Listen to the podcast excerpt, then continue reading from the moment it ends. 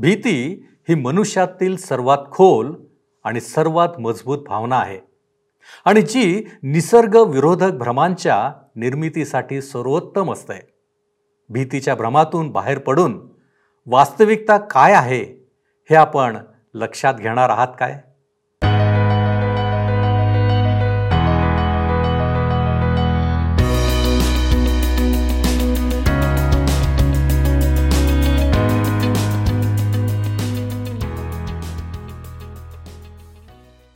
सर्व सृष्टीचा निर्माण करता परमेश्वर याच्या नावाला मान महिमा आणि गौरव सदा सर्व काळ असो. उपासना कार्यक्रमामध्ये आपले हार्दिक स्वागत. प्रियांनो ज्यावेळी वास्तविकता भीतीने ग्रासली जाते त्यावेळी भ्रम तयार होतो. आणि वास्तविकता काय आहे याच्याकडे लक्ष न दिल्याने बहुतेक वेळा भीती परिपूर्ण सर्व चित्रच बदलून टाकते. या भीतीला वेळीच आवर घातला नाही तर बंड करण्यासही कोणी मागे पुढे पाहत नाही. आणि खेदाची गोष्ट अशी आहे की भ्रमाचा भोपळा लवकर फुटतही नाही. आजच्या अध्ययनात आपण हेच पाहणार आहोत. कनान देश हेरण्यासाठी बारा हेर पाठविण्यात येतात. ते जे काही बातमी आणतात त्यानंतर एक भीती निर्माण झालेली पाहायला मिळते. इतके की ज्यांनी देवाचा अनुभव घेतला होता त्या इस्रायल लोकांनी देवाविरुद्ध बंड केले. पुढे काय होते ते आपण आजच्या अध्ययनात पाहूया. तर मग चला प्रियानो आपण आपल्या अध्ययनाची सुरुवात करूया. श्रोत्यानो जर आपणाजवळ जुना करार आहे तर अवश्य उघडा गणनाचे पुस्तक तेरावा अध्याय. तेराव्या अध्यायाच्या पहिल्या तीन वचनांना आम्ही मागच्या कार्यक्रमात वाचले होते. आज आम्ही चारपासून पुढच्या वचनांवर विचार करणार आहोत. आम्ही पाहिलं होतं श्रोत्यानो की कशा प्रकारे हे लोक त्या वचनदत्त देशामध्ये हेर पाठविण्याची मागणी करतात. त्यांचा ह्याद्वारे जो अविश्वास होता जी विश्वासाची कमी होती तीच आम्हाला दिसते. त्यांनी परमेश्वराच्या बोलण्यावर पूर्णपणे विश्वास ठेवला नाही. परमेश्वराने त्यांच्यासाठी तो देश आधीच हेरून ठेवला होता. जेव्हा शेवटी त्यांनी त्या देशात प्रवेश केला तेव्हा आम्हाला दिसतं की ते बलाढ्य लोक त्या ठिकाणीच राहत होते. त्या सर्व समस्या तेव्हा सुद्धा होत्या. त्रास आणि जे काही त्यांना वाटत होते ते सर्व काही जसेचे तसेच होते. आणि तरीसुद्धा त्यांनी तो प्रदेश घेतला. आमच्यासाठी ह्या ठिकाणी फार महत्त्वाचा संदेश आहे. काय आम्ही आज ख्रिस्ती जीवनात विश्वासाने चालत आहोत? अर्थातच खबरदारी आम्हाला बाळगायची आहे श्रोतानो परंतु देवाच्या हातात आपले सर्व मार्ग सोपवण्याची सुद्धा आमच्याजवळ आज वेळ आहे. स्तोत्रसहिता सदोतीस अध्याय आणि पाचवं वचन सांगतं की आपला जीवितक्रम परमेश्वरावर सोपून दे. त्याच्यावर भाव ठेव म्हणजे तो तुझी कार्यस्थिती करील. एक वेळ अशी येते की आम्हाला सर्व काही आमचे सर्व मार्ग आमचे सर्व कार्य परमेश्वराच्या हातात पूर्णपणे देऊन त्याच्यावर विश्वास ठेवण्याची गरज असते. आता हे लोक त्या ठिकाणी आलेत पण त्यांनी देवावर विश्वास ठेवला नाही. त्यांनी हेर पाठविण्याचा निश्चय घेतला. हे एक अजून उदाहरण आहे जेथे परमेश्वर लोकांना त्यांच्या स्वतःच्या इच्छेवर सोडून देतो. तो त्यांना तसे करू देतो. आधी त्यांच्याविषयी म्हणण्यात आले की तेव्हा त्याने त्यांच्या मागणीप्रमाणे त्यास दिले पण त्यांचा जीव झुरणीस लावला. ह्यावेळी मात्र ह्याही पेक्षा अधिक भयंकर असे काही घडणार आहे. त्यांनी जेव्हा देवावरील अविश्वास आणि कमी भरोशाचे प्रदर्शन केले तेव्हा देवाने हेर पाठविण्याकरिता त्यांना परवानगी दिली. परंतु देवाने सांगितले की हे काम फार व्यवस्थित आणि योग्य प्रकारे व्हायला हवे. अर्थात प्रत्येक वंशाचा पुढारी त्या ठिकाणी निवडला जावा आणि तो जावा असे परमेश्वराने सांगितले. जे हेर गेलेत त्यांच्या नावाची सूची देण्यात आली आहे आणि आम्ही त्यामधील फक्त दोघांविषयी पाहणार आहोत. सहा ते आठ वशने वाचूया. त्यांची नावे ही रौबेन वंशातला जकुराचा मुलगा शमुवा शिमोन वंशातला होरीचा मुलगा शाफाट यहुदा वंशातला यफुन्नेचा मुलगा कालेब इसाखार वंशातला योसेफाचा मुलगा इगाल एफ्राहिम वंशातला नूनाचा मुलगा होशा.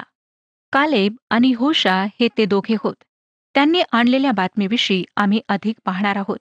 सतरा ते वीस वशने सांगतात मोशेने त्यांना कनान देश हेरावयाला पाठविताना सांगितले की येथून नेगे प्रांतावरून डोंगराळ प्रदेशात जा. आणि देश कसा आहे? देशातील रहिवासी सबळ आहेत की दुर्बळ आहेत? ते थोडे आहेत की पुष्कळ आहेत? ते राहतात तो देश चांगला आहे की वाईट आहे? आणि त्यांच्या वस्तीची नगरे छावणी वजा आहेत की तटबंदीची आहेत? तसेच तेथील जमीन सुपीक आहे की नापीक आहे? त्यात झाडे झुडपे आहेत की नाहीत? हे पाहून या.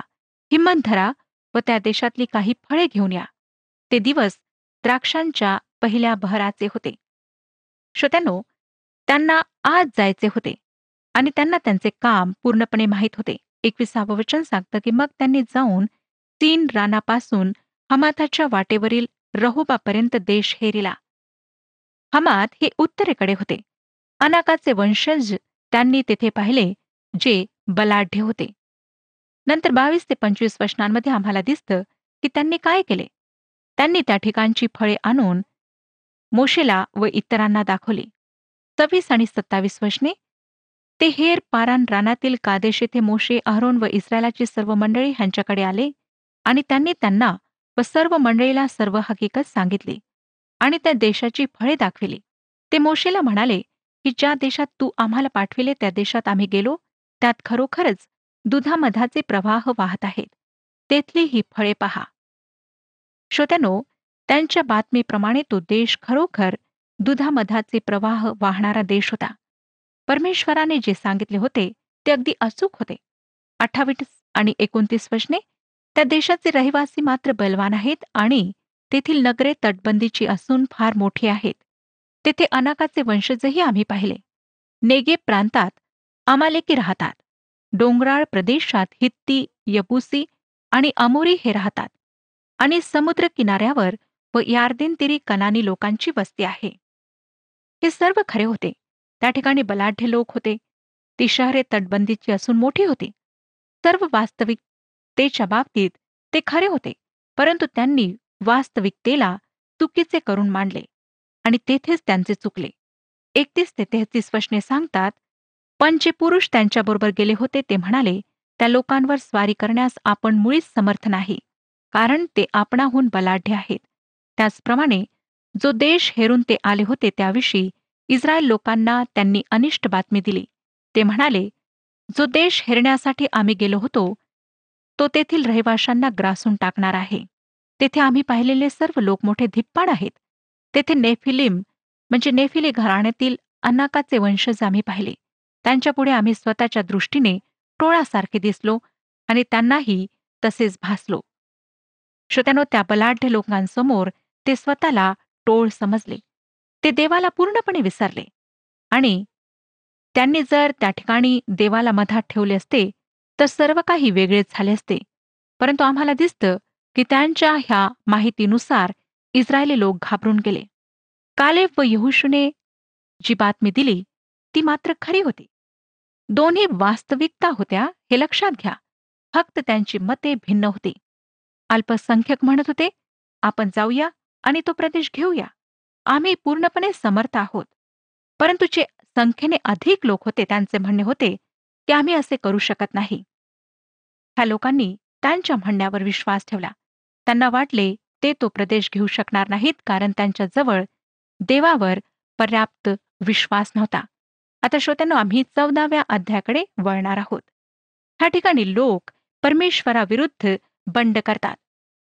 त्या प्रदेशात प्रवेश करण्यास इस्रायलांचा नकार मोशे इस्रायलांसाठी प्रार्थना करतो त्यांच्यावर देवाचा न्याय प्रगट होतो इस्रायलांचा अमालेकी आणि कनान्यांद्वारे पराजय आम्हाला ह्या अध्यायात पाहायला मिळतो. इस्रायली आता निर्णयाच्या ठिकाणी पोहोचले आहेत. ते त्यांना त्या देशात प्रवेश करणार किंवा नाही ह्याविषयी निर्णय घ्यावाच लागणार होता. ते प्रवेश करण्यास नकार देत आहेत असे आम्हाला आढळते. याचे कारण त्यांचा अविश्वास होता. पवित्र शास्त्र बायबलमध्ये सर्व गोष्टींचे उत्तर आणि कारण आम्हाला सापडते. इब्रिलोकास पत्र तिसरा अध्याय सतरा ते एकोणीस वचनांमध्ये इब्रिलोकास लिहिणारा लेखक ह्या गोष्टीला अशा प्रकारे मांडतो. इब्रिलोकासपत्र तिसरा अध्याय सतरा ते एकोणीस वचने. आणि चाळीस वर्षे तो कोणावर संतापला? ज्यांनी पाप केले? ज्यांची प्रेते रानात पडली? त्यांच्यावर नव्हे काय? आणि शपथ वाहून तो कोणाला म्हणाला की तुम्ही माझ्या विसाव्यात येणार नाही? ज्यांनी अवज्ञा केली त्यांनाच की नाही? तरी ह्यावरून आपल्याला दिसून येते की अविश्वासामुळे त्यांना आत येता आले नाही. श्रोत्यानो त्यांच्या अविश्वासामुळे ते बाहेर राहिले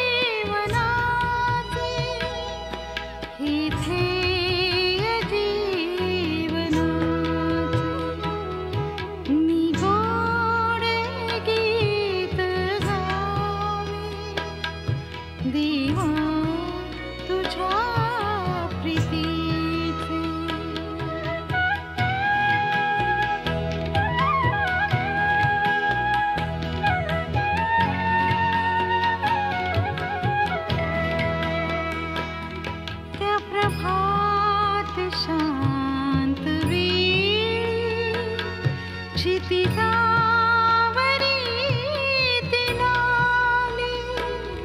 क्षितिजा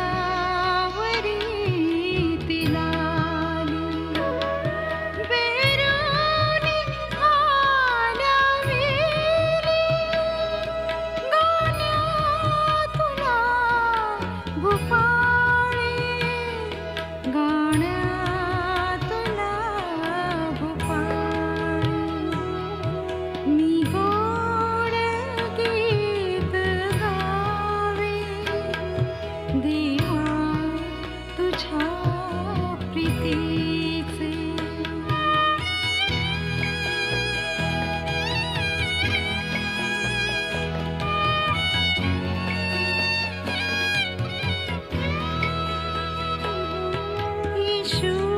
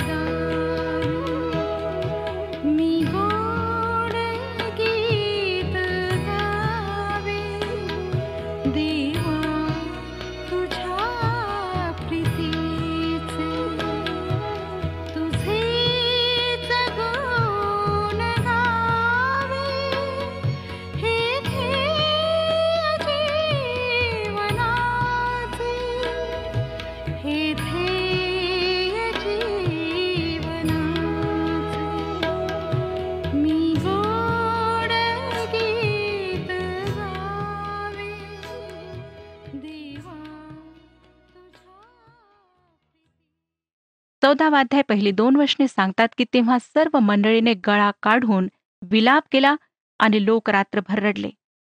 सर्व इस्रायल लोक मोशे आणि अहरोन ह्यांच्या विरुद्ध कुरकुर करू लागले. सर्व मंडळी त्यांना म्हणाली आम्ही मिसर देशात मेलो असतो तर बरे झाले असते. किंवा ह्याच रानात मेलो असतो तरी बरे झाले असते. मला वाटतं श्रोत्यानो की मोशे व अहरोनाला नक्कीच असे वाटले असेल की आम्ही रानात मेलो असतो तर बरे झाले असते. कमीत कमी ह्या लोकांच्या निरंतर कुरकुरीपासून आम्हाला सुटका तर मिळाली असती.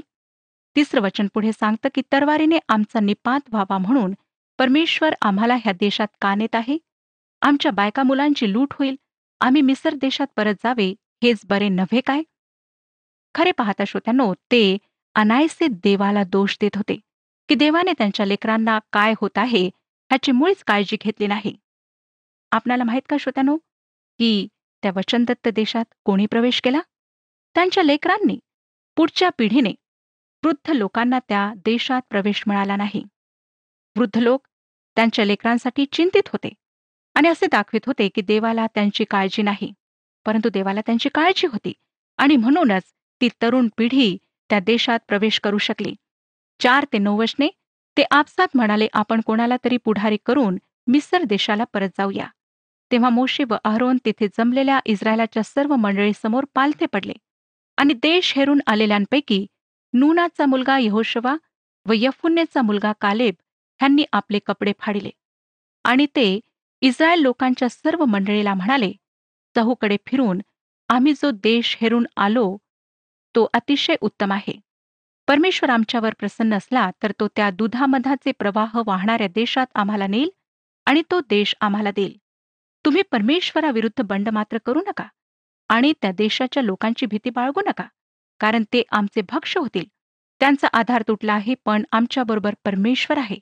त्यांची भीती बाळगू नका. यहोशू व कालेबने दुसऱ्याप्रमाणेच माहिती आणली. त्यांच्या बातमीत काय फरक होता श्रोत्यानो?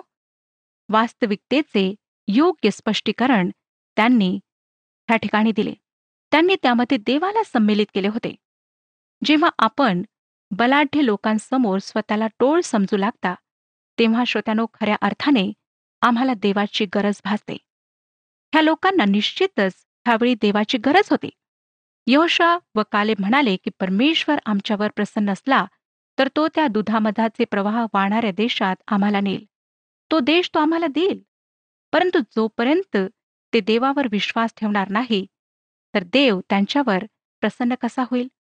त्यांनी त्याच्यावर विश्वास ठेवायलाच हवा होता. ते म्हणतात की ते आमचे भक्ष होतील.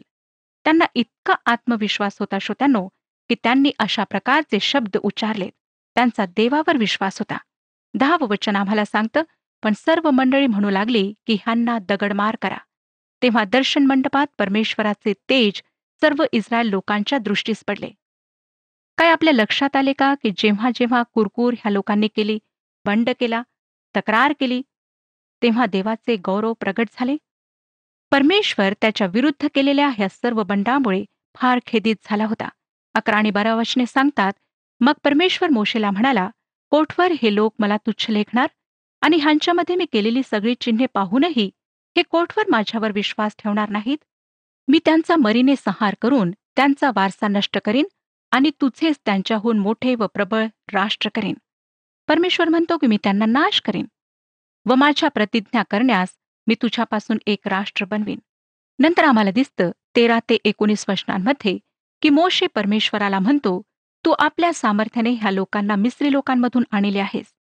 आणि तू जर आता ह्यांचा संहार केलास तर मिस्री लोक ऐकतील आणि ते हसतील ते थट्टा उडवतील. आणि परमेश्वर मोशेचे म्हणणे ऐकतो आणि तो ह्या लोकांना त्या देशात देण्याकरिता तयार होतो. आता आपण पुढे पाहूया विसाव्या वचनात. विसावं वचन सांगतं तेव्हा परमेश्वर म्हणाला तुझ्या म्हणण्याप्रमाणे मी त्यांना क्षमा केली आहे. श्रोत्यानो ह्या ठिकाणी मोशेने जी भूमिका पार पाडली आहे ती फार महत्वाची आहे. बरेचदा आम्ही अशा प्रकारची भूमिका पार पाडत नाही. आम्ही परमेश्वराजवळ अन्य लोकांसाठी प्रार्थना करीत नाही. एकविसावं वचन चौदावा अध्याय एकविसावं वचन सांगतं की वास्तविक मी जिवंत आहे आणि सारी पृथ्वी परमेश्वराच्या महिम्याने भरलेली आहे. जसे देवाने ह्या लोकांना मिसरमधून बाहेर काढले आणि त्यांना वचनदत्त देशात पोहोचवले तसेच देवबाप तुमच्या आणि माझ्यासाठी त्याची जी योजना आहे ती तो पूर्ण करण्यास तयार आहे. श्रोत्यानो त्याने आमचे तारण केले आणि त्याच्याजवळ आमच्याकरिता एक महान अशी योजना आहे. बावीस ते चोवीस वचने सांगतात बावीसपासून चोवीस वचने आणि ह्या सर्व लोकांनी माझा महिमा आणि मिसर देशात व रानात मी केलेली चिन्हे पाहूनही दहादा माझी परीक्षा पाहिली आणि माझे सांगणे ऐकले नाही. म्हणून जो देश मी त्यांच्या पूर्वजांना शपथपूर्वक देऊ केला आहे तो खरोखर त्यांच्या दृष्टीस पडावयाचा नाही. ज्यांनी मला तुच्छ लेखिले त्यातले कोणीही तो देश पाहणार नाही. तथापि माझा सेवक कालेब ह्याची वृत्ती निराळी आहे आणि मला तो पूर्णपणे अनुसरला आहे. म्हणून ज्या देशात तो गेला होता त्या देशात मी त्याला नेईन व तो देश त्याच्या वंशजांचे वतन होईल.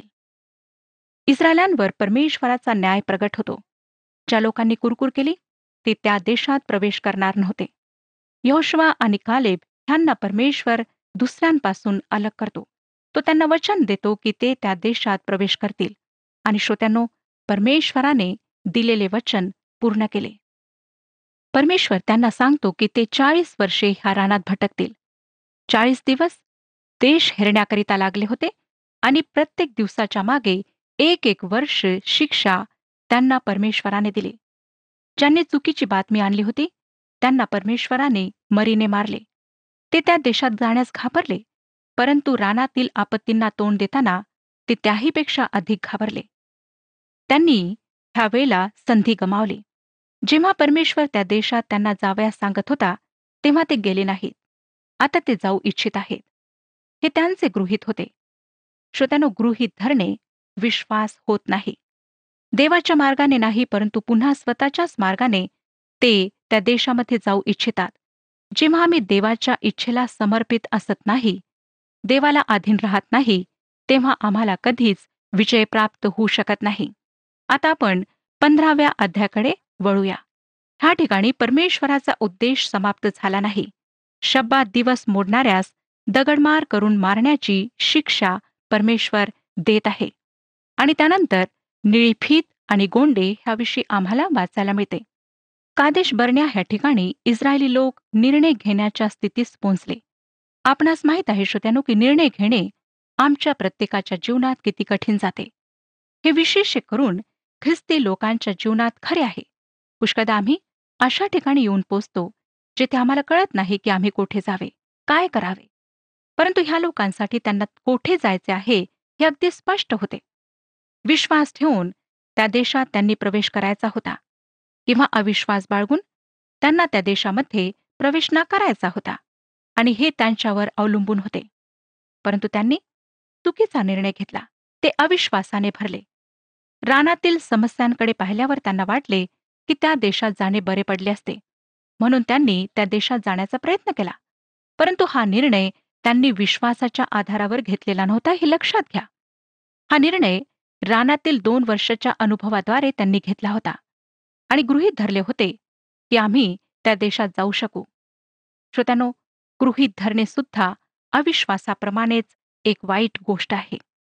जेव्हा आम्ही एखादा निर्णय घेऊन पुढे जातो तेव्हा आम्ही फार सावधगिरी बाळगायला हवी की आम्ही विश्वासाने चालत आहोत किंवा नाहीत. किंवा आम्ही गृहीत धरून चालत आहोत. देवाच्या उत्तराची आम्ही प्रतीक्षा करायला हवी आणि त्याची इच्छा आम्ही जीवनामध्ये जाणून घ्यायला हवी. आम्हाला दिसतं श्रोत्यानो की कादेश बरण्या ह्या ठिकाणी देवाने त्यांना रानामध्ये पाठवले. चालणे भटकण्यात परिवर्तित झाले कूच करणे कुरकुरीत बदलले साक्ष देणे रडण्यामध्ये बदलले निश्चितता अनिश्चिततेमध्ये बदलली संगीत उसास्यात बदलले. काम करणे फक्त इच्छा होऊन राहिली. खेदाने म्हणावं लागतं श्रोत्यानो की अनेक ख्रिस्ती लोकांचे जीवन आज अशाच प्रकारे व्यतीत होत आहे.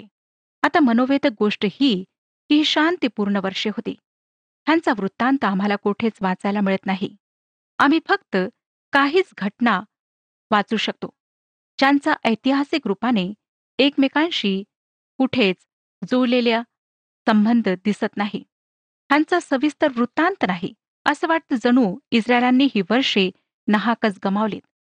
जेव्हा मी यहोशूच्या पाचव्या अध्यात पाहते तेव्हा मला कळते की ह्या काळात त्यांनी आपल्या लेकरांची सुनता केली नव्हती. त्यावरून दिसतं की देवाने जो अब्रामाशी करार केला होता त्यानुसार ते देवाची इच्छा पूर्ण करीत नव्हते. त्यांनी देवाला अर्पणे सुद्धा अर्पिली नाहीत. हे सुद्धा आम्हाला कळतं. श्रोतानो ही अर्पणे ख्रिस्ताकडे निर्देश करतात व ते त्या चाळीस वर्षात अर्पण आणीत नव्हते. इतकेच नाही परंतु त्यांनी ह्या काळात मूर्तीपूजा सुद्धा सुरू केले होते. आणि ह्याविषयी आम्हाला आमोशच्या पुस्तकात फार विस्तृतपणे वाचायला मिळते. ह्यावरून आम्हाला दिसतं की इस्रायली ह्या काळात देवाशी मुळीच विश्वासून होते. ह्या भटकण्याच्या वर्षांमध्ये आमच्यासाठी बरेच पाठ आहेत. आम्ही ह्या जगात परदेशी आणि प्रवासी आहोत हे लक्षात घ्या. जग एक रान आहे श्रोत्यानो. हे आम्हाला तसे भासणार नाही परंतु परमेश्वराच्या दृष्टिकोनातून हे जग एक रान आहे. आम्ही विश्वासणारे हातून प्रवास करीत आहोत. ह्या अध्यायाचा एक उद्देश आहे तो म्हणजे ते देवाच्या आशीर्वादांना रोखू शकतात परंतु देवाच्या उद्देशाला मात्र समाप्त करू शकत नाहीत. लक्षात घ्या की जरी इस्रायली रानात भटकू लागले तरी परमेश्वर म्हणतो की ते त्या देशात प्रवेश करतील. ही भविष्यद्वाणी आहे आणि ती पूर्ण होणार आहे.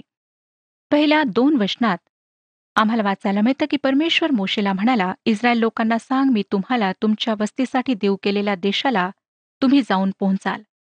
जेव्हा ते त्या देशात प्रवेश करतील तेव्हा त्यांनी काय करावे हे परमेश्वर आता त्यांना पुढे सांगणार आहे. चाळीस वर्षानंतर नवीन पिढीने त्या देशात प्रवेश केला. त्यांनी त्या गोष्टी केल्या ज्या त्यांच्या पूर्वजांनी करण्याचे दुर्लक्षिले होते. तिसरं आणि चौथं वचन सांगतं आणि परमेश्वरासाठी सुवास म्हणून गुरेढोरे किंवा शेरडे मेंढरे यांचे परमेश्वरा प्रित्यर्थ हवन कराल. मग ते होमबलीचे असो किंवा नवस फेडण्याचा किंवा स्वकुशीचा किंवा तुमच्या नेमिलेल्या सणातला तो यज्ञ असो. यज्ञ करणाऱ्याने परमेश्वरा प्रित्यर्थ प्रत्येक कोकरामागे होमबलीबरोबर किंवा यज्ञासाठी एक चतुर्थांश हिनभर तेलात मळलेल्या एक दशांश एफा सपीठाचे अन्नार्पण करावे. श्रोत्यानो ह्या अन्नार्पणांविषयी आम्ही पुढच्या कार्यक्रमामध्ये अधिक पाहणार आहोत. मला खात्री आहे की परमेश्वर आपणाशी बोललेला आहे. परमेश्वर आपणा सर्वांस आशीर्वाद देऊ. हा कार्यक्रम आपणास आवडला काय? आता आम्हाला एक मिस कॉल करा. आणि आपण पुढील विजेता होऊ शकता.